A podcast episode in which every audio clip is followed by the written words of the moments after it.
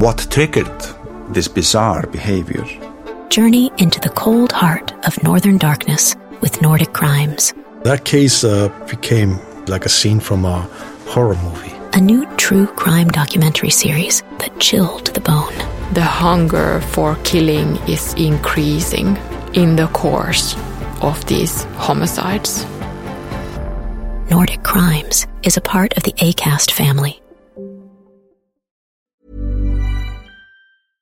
Imagine the softest sheets you've ever felt. Now imagine them getting even softer over time. That's what you'll feel with Bowl and Branch's organic cotton sheets. In a recent customer survey, 96% replied that Bowl and Branch sheets get softer with every wash. Start getting your best night's sleep in these sheets that get softer and softer for years to come. Try their sheets with a 30-night guarantee. Plus, get 15% off your first order at bowlandbranch.com. Code BUTTERY. Exclusions apply. See site for details.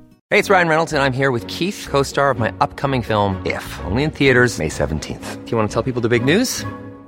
All right, I'll do it. Sign up now and you'll get unlimited for $15 a month and six months of Paramount Plus Essential Plan on us. Mintmobile.com slash switch. Upfront payment of $45 equivalent to $15 per month. Unlimited over 40 gigabytes per month. Face lower speeds. Videos at 480p. Active Mint customers by 531.24 get six months of Paramount Plus Essential Plan. Auto renews after six months. Offer ends May 31st, 2024. Separate Paramount Plus registration required. Terms and conditions apply if rated PG.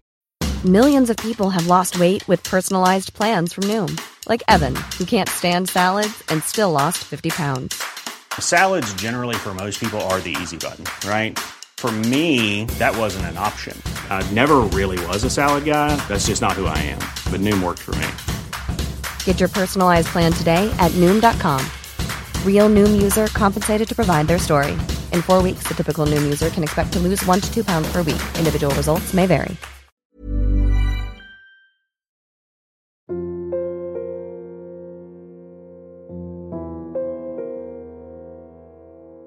Okej, nu kommer jag dö. Och sen går allt väldigt fort. Jag ser en pistol. Helt plötsligt så smäller det. Nej men det var när vi kom fram och hon undrade om jag kunde ta den här påsen eller kasta den och eh, i normala fall hade jag nog gjort det. Nu måste jag liksom säga att det här går inte. Det går inte att vara här även om man inte är här frivilligt och bete sig så här.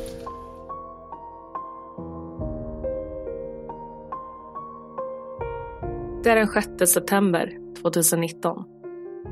Vädret är milt och solen lyser den här morgonen. Klockan är strax efter nio och många är på väg till jobb eller skola innan helgen nalkas. Men den milda, lugna fredagsmorgonen ska snart vändas till en mardröm när porten till en lägenhet slås upp. Ut ur porten springer en blodig man och skriker efter hjälp. Han skriker att han har blivit skjuten vad är det som har hänt i trapphuset den här septembermorgonen, mitt i centrala Stockholm? Du lyssnar på Svenska fall med mig, Elsa Sandin. Dagens avsnitt handlar om mordförsöket på stjärnadvokaten. Alla namn i avsnittet är fingerade. Vi befinner oss i sal 37 på Stockholms tingsrätt, längst upp i rådhuset. Här har både Lasermannen och Stureplansmördare dömts till livstidsfängelse. Och idag, den 30 mars 2020, ska ett mordförsök behandlas. Vill du börja med att berätta själv? frågar åklagaren. Det kan jag göra, svarar mannen, som drygt sex månader tidigare, blodig och skrikande stapplat ut ur porten från sin lägenhet, där han nästan förlorade livet. Mannen som vi kan kalla Fredrik, är en av Sveriges mest välkända advokater. Han har åtagit sig många stora uppdrag och ägnar sig mest åt brottmål. Men den här gången agerar han inte försvarare, utan målsägande. Fredrik börjar berätta om morgonen den 6 september 2019. Han har varit på gymmet och tänker åka hem innan jobbet för att byta träningsväskan mot en portfölj eftersom den är enklare att bära. Han går in i huvudentrén trycker på hissen och åker upp till våning fem. Han tycker sig höra någon som förflyttar sig i trapphuset. Någon som andas tungt och rör sig uppåt. Det har hänt många konstiga saker de senaste månaderna. Till och med de senaste åren. Men Fredrik tänker inte så mycket på det. när han öppnar dörren till sin lägenhet. Sen går allt väldigt fort. Vi hör Fredrik berätta. Men jag hade tränat så att jag tänker att jag ska parkera bilen i närheten av bostaden så kan jag lika väl springa upp till fastigheten, till lägenheten och lämna min träningsbag och ta min attachéväska istället. Det är enklare att bära. Och sedan så är jag på väg mot min port. Och eh, sen ser jag då att det kommer en person och jag vänder mig om. Och sen går allt väldigt fort. Jag ser en pistol. Helt plötsligt så smäller det. Och, och det, är, ja, det blir ett enormt ljud eftersom det här är en, i en trappuppgång. Och jag tittar ner och ser att jag har blivit skjuten. Jag känner ingenting. Uh, förstår inte. Men samtidigt har, agerar jag på något sätt rationellt. Jag vet inte riktigt hur det går till, men det går fort. Jag får upp min bag på något vänster. Eh, sen kan jag inte avgöra om ett skott avlossas igen. Det går så fort och, och sen så tänker jag på en gång ändå, eller jag hinner, det är som att tankarna går i två spår. Det ena är att okej, okay, nu kommer jag dö. Och det går som i slow motion.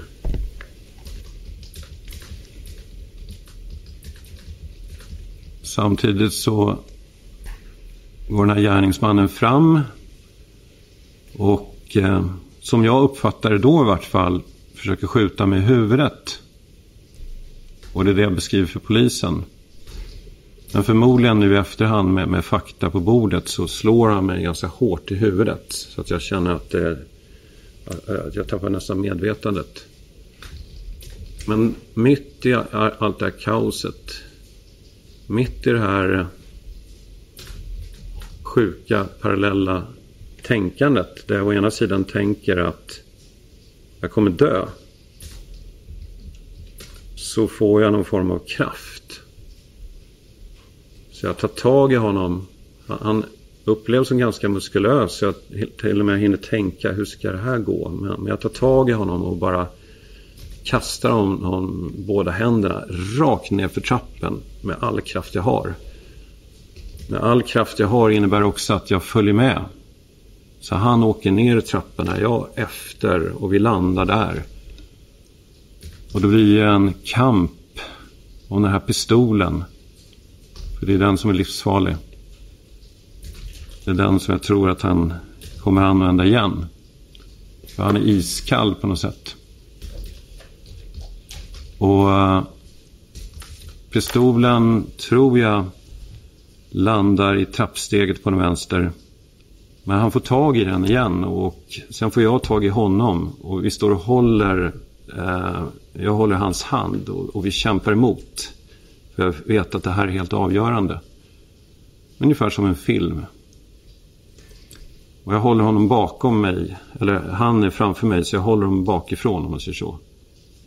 Eh, på något sätt så är han ju, han är ju längre fram så han får mer kraft än vad jag har. Så att han får tag i på stolen så vänder han på den.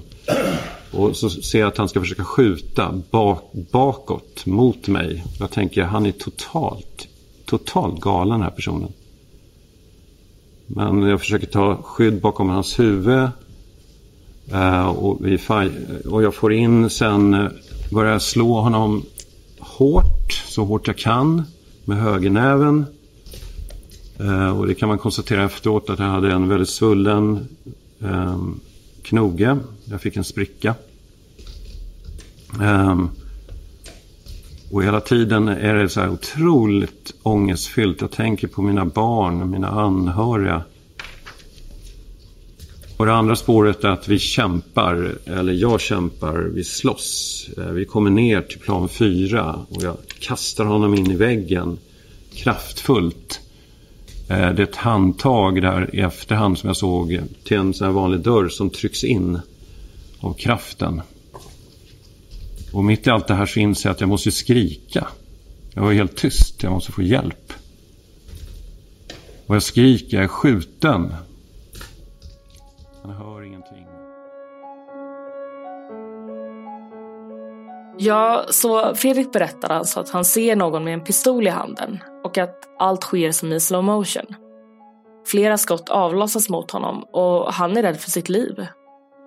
Men Fredrik inser att han måste kämpa emot och ett slagsmål bryter ut mellan de båda. Och Fredrik beskriver det som en kamp om pistolen som han är rädd att gärningsmannen kommer använda igen.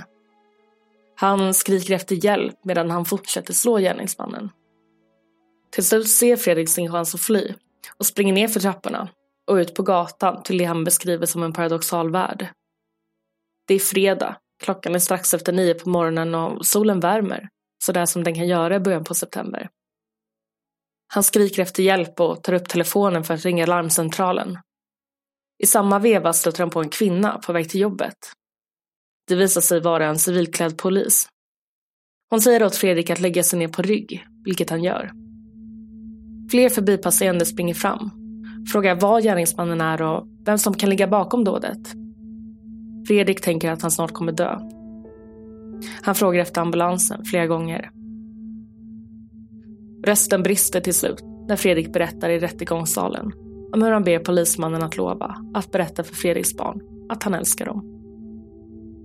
Ambulansen anländer slutningen och Fredrik är fortfarande vid medvetande. Väl på akuten röntgas han och sövs ner på grund av livshotande skador på levern. Och innan Fredrik sövs topsas hans knogar i hopp om att hitta DNA från gärningsmannen. Fredrik hade ju gjort motstånd. Han hade lyckats slå till gärningsmannen flera gånger. Medan Fredrik opereras är polis och utredare på plats vid lägenheten i centrala Stockholm. Polisen spärrar av brottsplatsen och i trapphuset hittas Fredriks bruna portfölj, den han bytte ut mot träningsväskan. Portföljen har ett kulhål i sig. Även blodspår hittas på platsen, som direkt skickas för DNA-testning. Tillbaka på sjukhuset har klockan hunnit bli åtta på kvällen och Fredrik har vaknat upp från operationen som har gått bra. En kriminalinspektör förhör Fredrik som kan beskriva händelseförloppet detaljerat och kronologiskt. Fredrik beskriver hur han känner en enorm oro och ångest. Det är ingen mardröm han har varit med om. Det är verkligheten. Han beskriver skytten som en ljushyad man, 30 till 40 år, som bar keps och grå munkjacka. Kan det vara fråga om en gammal klient eller något om hans roll som advokat eftersom han är så pass känd och offentlig? Men Fredrik håller i största grad på med ekobrott och beskriver att hans typ av klientell inte utför våldsbrott. Tankarna går istället till Fredriks exfru som vi kan kalla Eva. Men varför skulle Eva vilja ha sin före detta man mördad? Låt oss backa tillbaka tiden lite.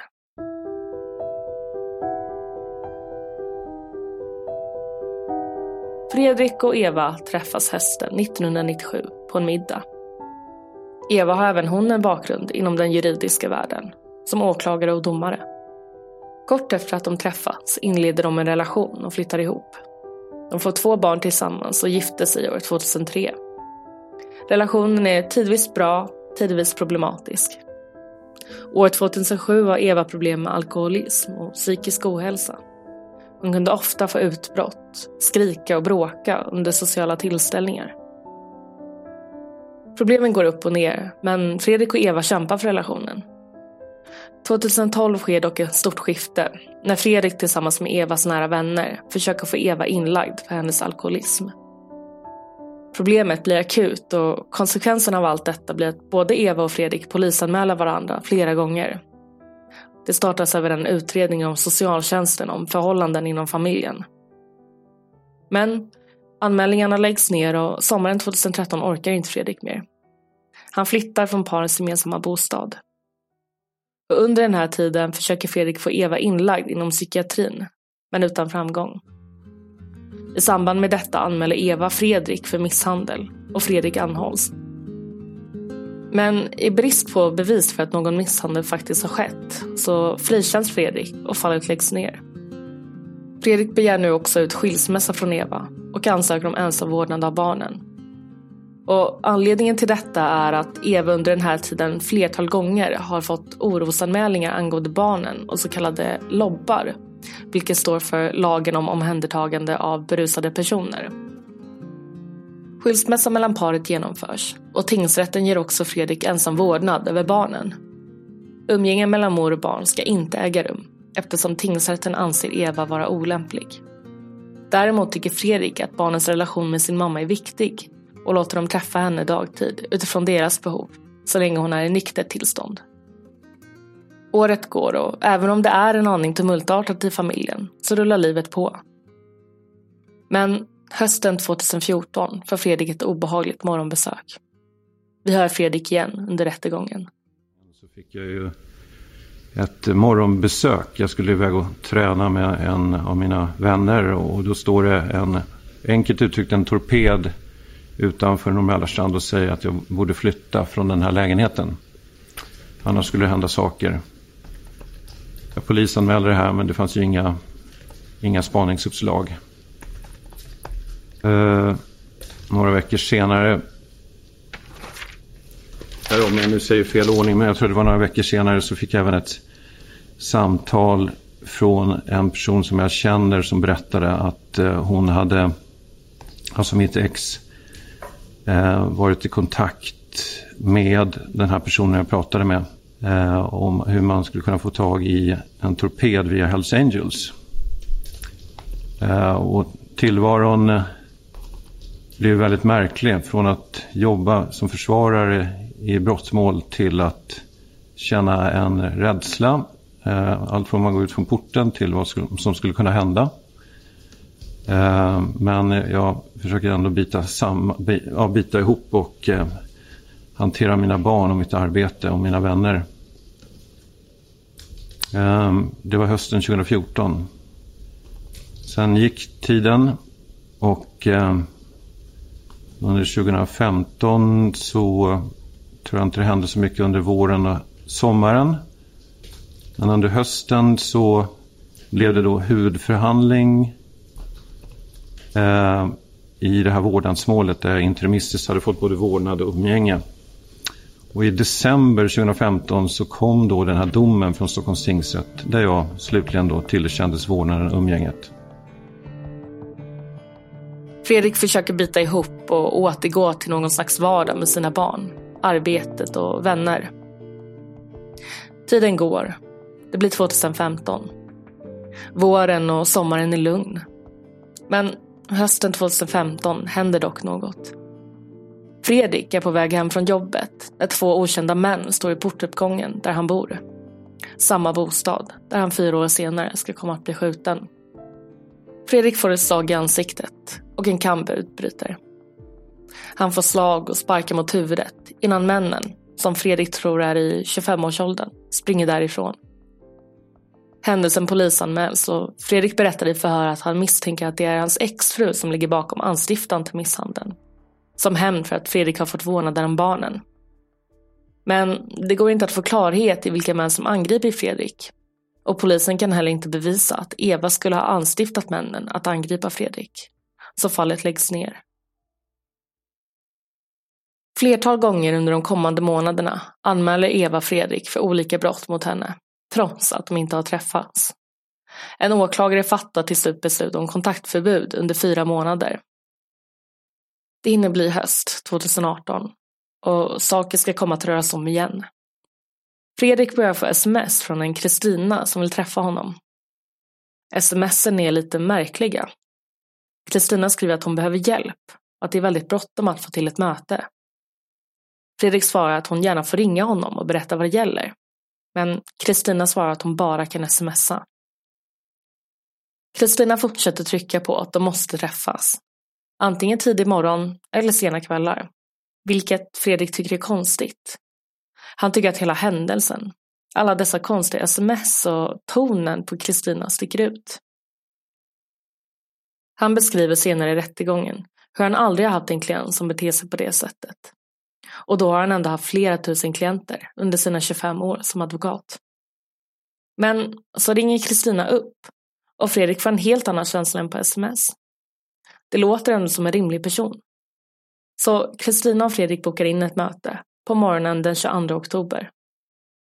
Han väntar på henne på jobbet, men besöket uteblir. Och när Kristina därefter försöker kontakta Fredrik igen så meddelar han henne att det inte blir något mer möte. Det känns oseriöst, tycker han. Två månader går. Det blir december 2018. Fredrik är ute och åker bil när han får samtal av en man som heter Stefan. Vi hör Fredrik berätta. Så får jag ett samtal av en person som heter Stefan. Jag är ute, är ute och kör bil. Klockan är kanske sju på kvällen. Och han, eh, han, han har svårt att uttrycka sig begripligt. Men i korthet så säger han att, att jag har ju min bil parkerad i ett garage på Kungsholmen. Och en vän till honom har sett en lapp som ligger på bilen. Som jag förstår det vid vindrutetorkaren. Där det står att det är eh, att jag befinner mig i en hotfull, eh, eller ett, eh, en hotfull situation. Och han vill gärna visa mig den här lappen. Men ju, ju mer jag börjar ställa följdfrågor till den här personen så eh, tycker jag att samtalet blir mer och mer obegripligt. Jag frågar honom om man kan fota den här lappen och skicka över. Eh, men det, det, går inte för hans kamera tillåter inte det. Jag frågar man exakt vad det står. Men det kan, han säger att han inte riktigt kan se det. Ja, frågorna bara fortsätter men svaren uteblir. Och så vill han träffa mig väldigt hetsigt på en gång. Eh, och det tackade jag nej till och jag sa jag får fundera på om vi kan träffas imorgon. Eh, men sen hörs vi inte dagen efter. Sen går en viss tid och så kommer ett sms från denne så kallade Stefan. Eh, som med, med en viss anklagande ton. Så det känns inte riktigt som den här Stefan skriver de här smsen. För sms, Stefan var ju som jag fick intryck av en ganska eh, svag person eller oklar. Men, men de här sms var mer konfrontativa. Där, där det står om att ja, varför hör du inte av dig? Lite mer anklagande ton. Eh, och eh, det var något av de här. Men då sa jag här, har jag för mig i den här sms-dialogen att, att han får vända sig till polisen i så fall. Och sen går eh, det ett sms, sen går det ytterligare tid, eh, några dagar, då är vi inne i januari 2019. Och då kommer det ytterligare ett sms från den så kallade Stefan. Där det står att, eh, att personen i fråga har hört av sig eller pratat med sin advokat som ni kunde läsa här. Och eh, det står bland annat små delar i, i slutet på smset att för, det, för, för mig, eller för Stefan som inte eh, Det går någon vecka och det blir januari 2019. Smsen fortsätter att komma. Och Fredrik tycker att tonen i smsen är annorlunda än i samtalet. Både smsen från Kristina tidigare månader och smsen från Stefan liknar varandra. Det liknar också Eva, exfruns sätt att uttrycka sig, tycker han. Han känner ingen annan, varken vän eller klient, som skulle skriva på det sättet. Och nu, under 2019, så börjar Fredrik känna oro igen. Han känner sig inte trygg, varken i eller utanför sin bostad. Han tänker tillbaka på flera av de olika händelserna som skett under åren. Och han går under våren 2019 runt med oro. Han tänker, vad kommer hända? Kommer det hända någonting nytt? Hej, jag Ryan Reynolds. På Mint Mobile, we like to do the opposite of what Big Wireless does. They charge you a lot, we charge you a little. So naturally, when they announced they'd be raising their prices due to inflation, we decided to deflate our prices due to not hating you. That's right. We're cutting the price of Mint Unlimited from $30 a month to just $15 a month. Give it a try at mintmobile.com slash switch. $45 upfront for three months plus taxes and fees. Promo rate for new customers for limited time. Unlimited more than 40 gigabytes per month. Slows. Full terms at mintmobile.com. Hey, it's Danny Pellegrino from Everything Iconic. Ready to upgrade your style game without blowing your budget? Check out Quince. They've got all the good stuff shirts and polos, activewear, and fine leather goods, all at 50 to 80% less than other high end brands. And the best part? They're all about safe, ethical, and responsible manufacturing. Get that luxury vibe without the luxury price tag. Hit up quince.com slash upgrade for free shipping and 365 day returns on your next order. That's quince.com slash upgrade. If you thought the only way to get a more defined jawline with natural looking results was through surgery, think again. Juvederm Volux XC is a non surgical injectable gel filler that improves moderate to severe loss of jawline definition and can help you achieve natural looking results with little downtime. Even better, this improved definition lasts up to one year with optimal treatment. No maintenance required. Improve jawline definition for a smooth, sculpted look with Juvederm Volux XC. For important safety information and to find a licensed specialist, visit juvederm.com. That's J U V E D E R M.com. Not for people with severe allergic reactions, allergies to lidocaine, or the proteins used in Juvederm. Common side effects include injection site redness, swelling, pain, tenderness, firmness, lumps, bumps, bruising, discoloration, or itching. There's a risk of unintentional injection into a blood vessel, which can cause vision abnormalities, blindness, stroke, temporary scabs, or scarring. Talk to a licensed specialist to find out if it's right for you. I juli 2019 är Fredriks barn ensamt hemma. Barnet ringer till Fredrik och säger att någon ringer på dörren och vill prata med honom. Barnet beskriver att mannen har keps, kanske är i 35-årsåldern. Mannen lämnar till slut utan att någonting händer. Men bara några dagar senare så ringer det på dörren igen. Den här gången är Fredrik hemma och utifrån barnets signalement så verkar det vara samma man och står utanför dörren. Det, det är någon som vill prata med dig. Jaha, vad är det för någonting? Nej, men det kan jag inte säga. Jag står och pratar med honom genom dörren. Jag, jag vågar inte öppna. Jag tänker om jag ska ringa polisen. Men eh, jag, jag, tänker att han kanske bara kommer springa iväg. Så jag försöker få ut så mycket information som möjligt. Han vill... Eh, jag frågar honom när, vill, när han vill träffa mig. Ja, nu gärna. Ja, men det kan jag inte. Och så skjuter jag på det. Vi kanske kan träffas imorgon. Då får du återkomma. Och det är en ganska kort dialog. Eh, sen så går han därifrån. Jag ringer personskydd igen. Och vi vet inte riktigt hur vi ska hantera den här situationen. Återigen går några dagar. Men Fredrik får inget lugn. Snart är det exfrun som står utanför dörren. Hon är alkoholpåverkad, sammanbiten och aggressiv. Genom dörren ropar hon. Var är mina barn? Jag vill träffa mina barn. Fredrik tänker, okej, okay, tre händelser inom en väldigt kort tid. Vad ska det här leda till? Fredrik börjar jobba igen efter semestern i augusti. Och det är lugnt då. Men oron släpper aldrig riktigt. Och till slut blir det den 6 september. Dagen då Fredriks orostankar ska bli till verklighet. När han skjuts i sitt trapphus. Klockan är strax efter tio på morgonen den 6 september 2019. Vi befinner oss vid polisens avspärrningar utanför Fredriks bostad där han bara timmen innan blivit skjuten. En gul taxi rullar in och ut kliver exfrun Eva som bestört har suttit i bilen och sagt att hennes man har blivit skjuten. Polisen möter upp Eva och hon agerar lite märkligt så hon förs till polisstationen där ett kort inledande förhör hålls. Polisen har också på platsen omhändertagit en hundbajspåse som Eva burit, innehållandes ett antal simkort och en mobiltelefon.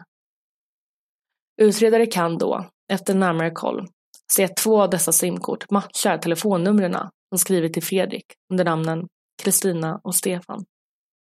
Dessutom hittas flera av dessa sms mellan Fredrik, Kristina och Stefan i telefoner som Eva haft, både i sin bostad och i påsen. Det framkommer även i förhör med taxichauffören i efterhand att Eva har försökt få honom att slänga hundbajspåsen med simkorten i. Vi hör taxichauffören. Jag, jag minns inte riktigt alltså. Om jag ska vara helt ärlig så mm. egentligen så undrar om det var här eller om det var någonting med någon väska. Men nej, jag minns inte riktigt faktiskt. Jag hjälper dig på traven lite då. Får du fråga om du kan hantera någon form av påse? Ja, jo men så var det. Så var det. Ja. Nej, jag tänkte om det var någon annan körning jag hade, men det var det. Var det ja. Berätta om det. I, i vilket skede och hur sker det? Så att... Nej men det var när vi kom fram och undrade om jag kunde ta den här påsen eller kasta den och eh, i normala fall hade jag nog gjort det. Alltså i normal körning liksom. Men när jag såg alla poliser där framme så blev jag ju lite... Som sagt, jag hade inte, visste ju inte någonting om händelsen förrän jag läste kanske sen på nyheten. Men då i alla fall tyckte jag ju det var... Det kan inte vara en smart grej om att göra. Så. Och hur... Och jag, jag, jag nekade det helt Var enkelt. kom den här påsen ifrån? Såg du det? Jag tror att det var från väskan. Det var därför jag förknippade någonting med väskan. Liksom. Att det låg, alltså hon hade en handväska. Ja. Så. Är det någonting hon tar upp och ger till dig eller är det någonting som spontant liksom ramlar ut och hon ber dig i farten? Eller förstår du vad jag menar? Ah, jag skulle nog mer säga att det var någonting hon tog ut. Men jag tror, när hon frågade det, för jag ser inte bak så att säga. Nej. När jag vände ryggen så hade hon den nog redan i handen. Ja, Okej. Ja. Och då vill hon sträcka över den till dig? Ja. Eva tas nu till polisstationen och informeras om att hon misstänks för anstiftan till försök till mord. Hon förnekar dock allt ansvar för någon typ av inblandning i brottet. Hon får frågan om smsen som hon har skickat under falskt namn. Vi hör Eva. Så ringde jag ju till byrån och då var det svårt därför att eh, sekreterare och hennes stora syster jobbade mest och de kände igen min röst. Och sen så, det var en av fördelarna med att han slutade där. Eh, och i början hade han ingen sekreterare. Och då var det problem för då hade jag ju ingen sekreterare att, att ringa till och, och försöka luska ut eh, så. Och sen så skaffade han en sekreterare och under hela vägen, för jag började krångla med namn vid något tillfälle, så bestämde jag mig för att använda namnen Maria eller Kristina för att jag lättare själv skulle hålla reda på vad jag höll på med. Mm. Och frågan då? Och vad, vad var vad syftet? Vad skulle hon sa- göra då? Om jag sa namnet Kristina eh, minns jag inte. Men eh, det var ju ett namn som jag ofta hade använt mig av. Mm. Mm. Okej. Eh, och hon skulle ringa och boka ett möte. Varför då? eh, för att jag skulle eh, försöka få till stånd en konversation med honom. Ett, alltså ett, ett fysiskt möte med honom. Fysiskt möte. Och vilka skulle vara närvara vid det mötet då? Jag och en, en av två tänk, tänkbara personer. Okej. Eller en av två. De här två, en av två tänkbara personer, var de vidtalade för det? Eh, en hade ungefär sagt så här att eh, är det någonting som jag kan hjälpa dig med eh, med eh, honom så typ jag ställer jag verkligen upp på det. Det var ett eh, då ett konkret eh, Eva berättar alltså att hon har använt sig av dessa namn under flera år för att försöka få tag i Fredrik. Hon säger att det handlar om barnen, att försöka få den situationen att fungera. Och Eva ligger även bakom smsen som har skickats till Fredrik från personen Stefan, precis som Fredrik har misstänkt. Det finns dock inte tillräckligt med bevis för att Eva skulle ligga bakom någon typ av anstiftan till mordförsöket. Polisen kan därför inte anhålla henne och hon släpps på fri fot. Polisen går nu ut i media och begär att alla som gjort observationer om händelsen, eller inblandade personer, ska höra av sig till polisen. Ett av tipsen som kommer in är ovanligt, på så vis att det är långt. Väldigt långt. Det kommer från en kvinna som vi kan kalla Anna. Anna kallas in på förhör.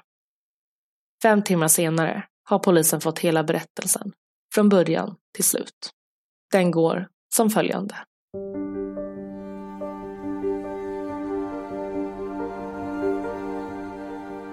Anna träffar Eva på en restaurangtoalett i juli 2018. De pratar en kort stund och när Annas vän lämnar restaurangen sätter sig Eva med henne. De börjar prata, skratta. Anna börjar berätta om sitt liv. Hon nämner att hon mår dåligt, att hon har gjort det länge och att hon har flera diagnoser. Bland annat bipolaritet. Hon ska läggas in på psyket. Eva säger emot. Säger att hon inte ska läggas in. Att de borde tänka om. Att hon kan hjälpa Anna att må bättre. De byter nummer. Och den kvällen förändras Annas liv för alltid. Kommande tid har Anna och Eva en del kontakt. Anna ska åka upp till sin sommarstuga tillsammans med sitt barn och en 17-årig pojke som hon har haft kontakt med genom sitt arbete på en fritidsgård. Vi kan kalla pojken för Aron. Aron tycker att Anna tar väl hand om honom. Att de har som ett familjeband som han aldrig har haft i sitt liv innan. Anna ringer till Eva och frågar om hon också vill komma till stugan eftersom Eva har landställ i närheten. Eva tackar nej och föreslår istället att Anna, Annas barn och Aron kommer till hennes landställe eftersom hon ska ha flera gäster där och att de är välkomna. Anna tycker att det låter som en bra idé, så de åker dit. De kommer dit, blir runtvisade och de känner sig väldigt välkomna. De äter middag och sen hoppar de i vattnet för lite kvällsbad. Eva klär av sig och Anna ser ett stort ärr på hennes mage. Eva börjar nu berätta om exmaken Fredrik, hur han har utsatt henne för saker under flera års tid. Hon beskriver Fredrik som en hemsk och elak människa. Och Anna får bilden av att han inte är någon man vill beblandas med. Anna får dock aldrig reda på hans namn och hon vet inte hur han ser ut. Så för henne blir han bara ett ansiktslöst monster. Kvällen fortlöper och Anna, Aron och Eva står i en hall och pratar. Under kvällen har Evas humör skiftat.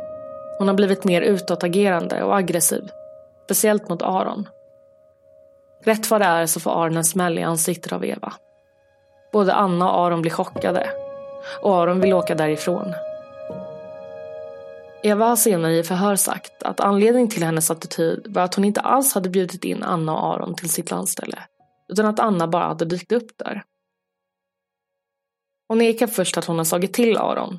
Men i senare förhör erkänner hon att det visst kan röra sig om en örfil eftersom hon tyckte att han betedde sig illa och inte lyssnade eller gick att få kontakt med. Jag eh, vet inte varför det här är så svårt att säga men jag försökte då andra gången få kontakt med honom och han, jag fick ingen kontakt med honom. Och då var det så här, men hallå liksom så. Och då gjorde jag så. Ska man uppfatta det så som en örfil alltså? Ja. Är det ett minne konkret att det är så? Nej, det är inget, uh, uppriktigt sagt, det är inget minne. Men det är ett halvt minne. Mm. Tiden går. Det blir augusti 2018 och Eva säger till Anna att hon vill träffa henne och Aron. Aron hoppas att mötet ska innebära en ursäkt för örfilen på landstället. Men det är långt ifrån vad mötet ska handla om. Enligt Aron ber Eva honom att hitta en person som kan ta livet av exmaken Fredrik. Eftersom Eva har förstått att Aron har vistats i kriminella kretsar tidigare. Aron ska utreda vad det kan kosta och Anna ska agera mellanhand för att det inte ska finnas någon koppling mellan Eva och Aron. Aron är rädd. Han vet inte vad Eva är kapabel till. Hon är före detta domare och jurist och har maktfulla vänner. Han tänker att hon kan sätta dit honom för vad som helst som han inte har gjort. Så efter någon dag ringer Aron till Anna och säger att han kan hjälpa Eva. Han tar på sig uppdraget att mörda Fredrik, mot betalning. Men Eva säger sig inte ha tillräckligt med pengar och pressar istället Anna att få fram pengar. Anna har dålig ekonomi men Eva lovar att om Anna gör det här för henne så kommer hon hjälpa Anna och hon kommer ge tillbaka pengarna med ränta. Anna går med på det och tar ut ett lån på 50 000 kronor och möter samma dag upp Aron som tar ut en del av pengarna kontant för att kunna betala för ett vapen och en skyddsväst. Men tiden går och det hinner bli september 2018 utan att någon hör någonting från Aron. Aron vill inte göra det här. Han föreslår istället en annan kille, en gammal klasskompis som kan utföra mordet. Någon vi kan kalla Emil. Eva börjar med att visa runt Anna i området kring Fredriks bostad. Hon berättar om olika ingångar, koder och flyktvägar. Hon berättar om Fredriks rutiner, pekar ut hans väg till jobbet och gymmet. Anna får ansvar att förmedla den här informationen vidare till Emil. Hon får också uppdraget att åka och köpa en kniv som Emil kan använda sig av, eftersom de inte får tag i något skjutvapen. Några dagar senare, en tidig morgon, sätter sig Emil i buskarna utanför Fredriks bostad. Han har fått se en bild på Fredrik, så han vet hur han ser ut. Emil väntar och väntar, men han åker till slut hem eftersom han inser att det inte kommer gå. Det är för mycket människor i rörelse. Eva är inte nöjd. Hon är stressad. Det här måste ske nu. Hon kallar till möte. Och Emil berättar att han vill dra sig ur. Han är rädd för att åka fast. Eva försöker övertala honom att han behöver inte vara rädd för det. Hon har kontakter. Hon skulle hjälpa honom om han skulle bli tagen. Men Emil står på sig. Han vill dra sig ur. Men han har några andra personer som han tror kan tänka sig göra detta. Han presenterar dem för Eva, som väljer en av dem. Den här mannen som Eva väljer som ny torped är i 25-30 års åldern. Ingen vet vad han heter, men han är ganska lång och bred. Mannen, som vi kan kalla för torpeden, vill ha 100 000 kronor i förskottsbetalning och sen ytterligare pengar när mordet är utfört. Eva säger att hon inte kan betala. Hon är i en utsatt position på grund av hot och våld från sin exmake Fredrik. När Fredrik är död kan hon ta ut pengar från lägenheten de tidigare delade tillsammans. Återigen blir Anna övertalad att ta lån. Och återigen blir det Anna som får uppdraget att visa honom runt i området där Fredrik bor, flyktvägar och så vidare. Precis som med Aron och Emil. Kort därefter bestämmer Eva träff med torpeden för att sätta planen i lås. Under den här tiden ska torpeden ha varit och skaffat vapen. Men torpeden dyker inte upp på träffen med Eva. Han har försvunnit med pengarna. Och återigen, tredje gången gilt, så blir det ingenting. Och snart tröttnar Anna. Hon har varit i en manisk period där hon inte uppfattat tid eller verklighet korrekt på grund av sin bipolaritet. Och nu börjar hon förstå hur orimlig den här situationen är. Hennes moraliska kompass börjar komma tillbaka. Hon skäms. Eva pressar Anna och säger att hon måste göra en sak till. Och en sak till. Anna vill inte. Men Eva är skyldig henne en enorm mängd pengar. Så hon fortsätter lita på varje gång Eva säger att det här är sista gången som Anna behöver göra något. Anna känner sig tvingad. Hon måste hjälpa Eva i hopp om att hon snart kommer få sina pengar och kunna slå sig fri. Relationen mellan Anna och Eva och processen med att hitta någon som kan mörda exmaken Fredrik har pågått under andra halvan av 2018. Men attentatet på Fredrik, som till slut genomförs, sker inte förrän i september 2019. Det tar Eva ett helt år av planering och misslyckade försök att få den slutgiltiga planen i verket. Ingen, varken Aron, Emil eller Torpeden, är längre i bilden. De har tagit pengarna och stuckit, inte velat ha någonting med saken att göra. Så vem är det då egentligen som skjuter Fredrik den 6 september 2019? Du har lyssnat på Svenska fall med mig, Elsa Sandin. Det här var del ett av mordförsöket på Stjärnadvokaten. I del två kommer ni få höra mer om Anna och Evas planer. Är det verkligen en mordkomplott från Eva och Annas sida? Eller är det bara en olycklig slump? Jag kan inte hänga upp det på någonting att vi har gått runt där i kvarteren. Mycket troligt att vi har gjort det. Mycket troligt. Ja. För jag blir lite, för du sa att du har fotografiskt minne och så vidare. Hur hänger det ihop med att du inte kommer ihåg saker? Eh, det är ju två helt olika saker. Det är därför jag försöker säga att jag kan inte... Efter låna pengar till dig. För någonting. Vad hon har lånat av mig? Till dig. Till mig? Ja, så att du har haft en skuld till henne. Hon har ju inga pengar. Nej. Okej, okay, så hon har ju berättat att hon har legat på för att få tillbaks eh, pengar från dig. Ja, är det så... någonting du känner igen?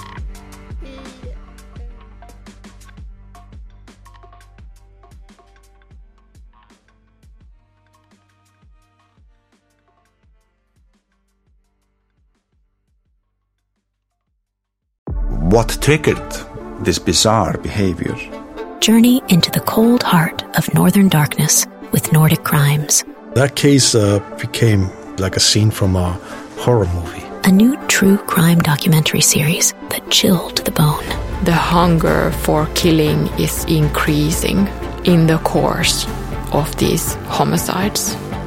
Listen on Apple Podcasts, Spotify, or wherever you get your podcasts. Nordic Crimes is a part of the ACAST family.